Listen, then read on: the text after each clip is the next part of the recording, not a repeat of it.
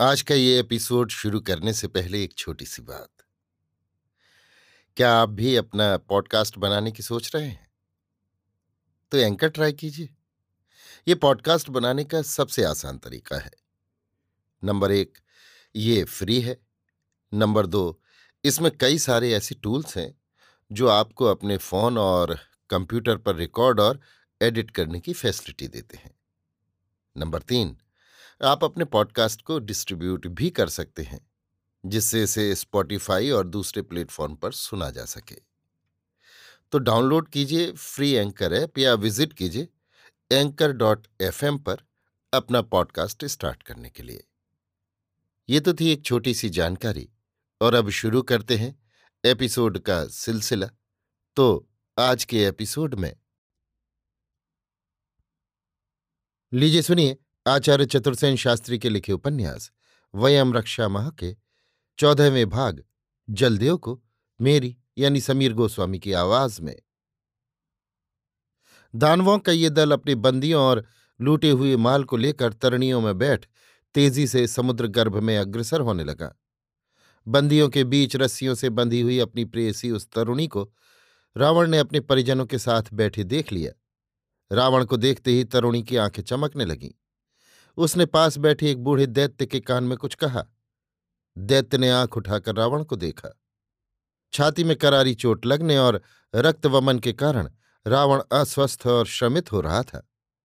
परंतु उसने अकेले ही दानवेंद्र से रथारूढ़ होने पर भी विरत होकर युद्ध किया था।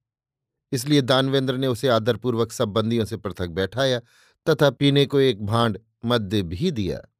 परंतु रावण ने अस्वीकार करते हुए कहा सभी बंदियों के समान मैं भी हूँ, अनुग्रह मुझे नहीं चाहिए।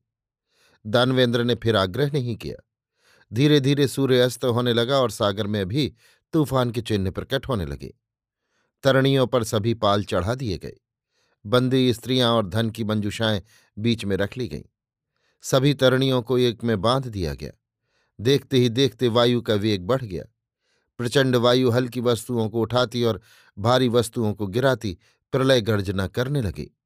सागर में चट्टानों की भांति बड़ी बड़ी लहरें उठकर शुद्र तरणियों को आकाश में उछालने और गिराने लगीं। बंदी और अबंदी सभी जन चीतकार करने लगे। सबके कोलाहल से वो समुद्र का गर्जन तर्जन और भी भयावह हो उठा। चर्मरज्जुओं के सुदृढ़ बंधन टूटने लगे। तरणियाँ दूर दूर बहने और उलट पलट होने लगीं। दानवेंद्र ने बंदियों को बंधन मुक्त करके अपनी अपनी सुरक्षा करने को उत्साहित किया। इसी क्षण वो तरणी जिसमें असुरबंदी थे। एक पर्वत के समान लहर पर बहुत ऊँची चढ़कर पलट गई। लहर के थपेड़ों से उसके टुकड़े टुकड़े हो गए। तरणी के सब आरोही महासागर के उस प्रलय तूफ़ान में खो गए। सबसे पृथक बंधे रहने के कारण रावण बंधन मुक्त न हो सका। रावण की अभिसार सखी उस दैत्यबाला ने गिरते गिरते ये देखा। पर्वत के समान एक विशाल लहर ने उसे बहुत ऊँचा उछाल कर दूर फेंक दिया था। वो उस अनंत सागर के सघन अंधकार में आँखें फाड़ फाड़ कर अपने चारों ओर अपने रमण को देखने लगी। समुद्र जल की सारी बौछारें चारों ओर से उसकी आँखों को अंधा कर रही थीं। लहरों के थपेड़े उसे स्थिर नहीं रहने देते थे। वो बार बार अपना वक्ष ऊपर उठा, अपने प्रियतम को निहार रही थी। एकाएक तरंग ने रावण को उछाला और फिर वही जलगर्भ में उसे ले गई। ये देख दैत्य बाला ने अपनी कमर में छुपा हुआ छुरा दांतों में दबाया और डुबकी ली। दुर्धुर्ष प्रयास के बाद उसने रावण को पकड़ा। रावण मूर्छित था। उसने झट उसके बंधन काटे और वेग से धकेलती हुई लहरों के सहारे उसे ले चली। इसी समय एक काष्ठ फलक बहता हुआ उसके हाथ लग गया। उसने ज़ोर लगाकर रावण के शरीर को उस पर टेक दिया और एक भुजा से उसे संभालती हुई तथा दूसरी से लहरों को काटती हुई वो महासागर से कठिन जीवन युद्ध करने लगी। थोड़ी ही देर में रावण की मूर्छा भंग हुई। इससे दैत्य बाला अत्यंत आशान्वित हो, उसके बिल्कुल निकट आकर बोली, साहस कर रमण, और अपने भार को ठीक तरह से इस काष्ठ फलक पर रख। रावण ने अपने भार को ठीक तरह काष्ठ फलक पर डाला। फिर एक हाथ से उसे निकट लाते हुए बोला, तूने मेरी प्राण रक्षा की है। मात्र चरण को खोकर हंत एक ही क्षण में मुझे तू दिखाई पड़ा और माता भी। मैं एक ही की रक्षा कर सकती थी। सो मैंने तुझे ही सहायता दी। तू चेतन है, स्वस्थ है। मैं इससे प्रसन्न हूँ। पर तू इन दानवों में कैसे आ फंसा रमण? तेरे ही लिए। एक भांड मद्य पीने के लिए तेरा निमंत्रण था और तुझे हरण करने का मेरा आग्रह था। इसी से तेरे ग्राम में आया था। पर जब देखा मेरे अभिसार को कोई और ही हर ले गया तो मैं संयत न रहा। दानवों का मैंने पीछा किया। तू तो रथी था। विरथ क्यों हुआ? रथ पर रहते हुए क्या वे तुझे पराभूत कर सकते?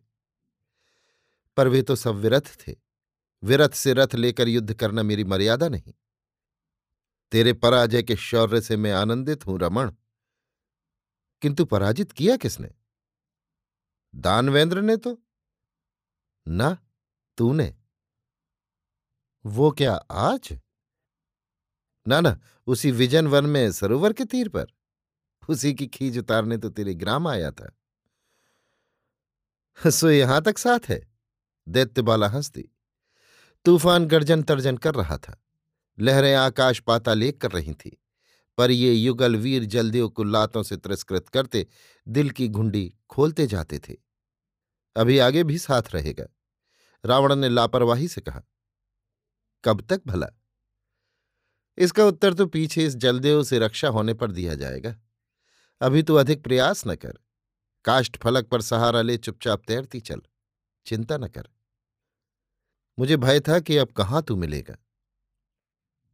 एक क्षण भी मैंने तुझे नहीं भुलाया, और अवकाश पाते ही मैं तेरे लिए भागा आया हूँ। तू वीर है रमण। किंतु आज रात यही कहीं जल समाधि हुई तो? मैं प्रसन्न हूँ। हो जाए? नहीं, मेरा कार्य अभी संपूर्ण नहीं हुआ। मैं इस दानव को जय किए बिना लौटूँगा नहीं। क्या तू इतना संपन्न है? ऐसी तेरी सामर्थ्य है?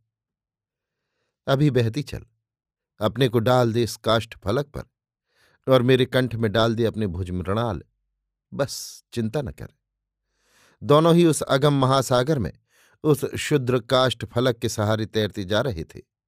आहत और अशक्त रावण थक गया था, पर उसका साहस अपूर्व था। इसी समय अचानक तरुणी ने चीतकार करके कहा, वो काली वस्तु क्या है, देख? रावण ने सिर उठाकर देखा, भुनभुनाते हुए कहा, तरणी है। दोनों ने प्रयास करके तरणी को अधिकृत कर लिया।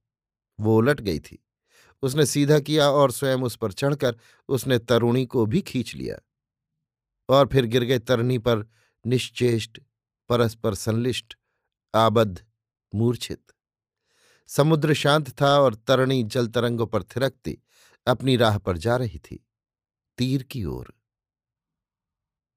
अभी आप सुन रहे थे आचार्य चतुर्सेन शास्त्री के लिखे उपन्यास, वयम रक्षामह का चौदहवा भाग, जलदेव, मेरी यानी समीर गोस्वामी की आवाज़ में।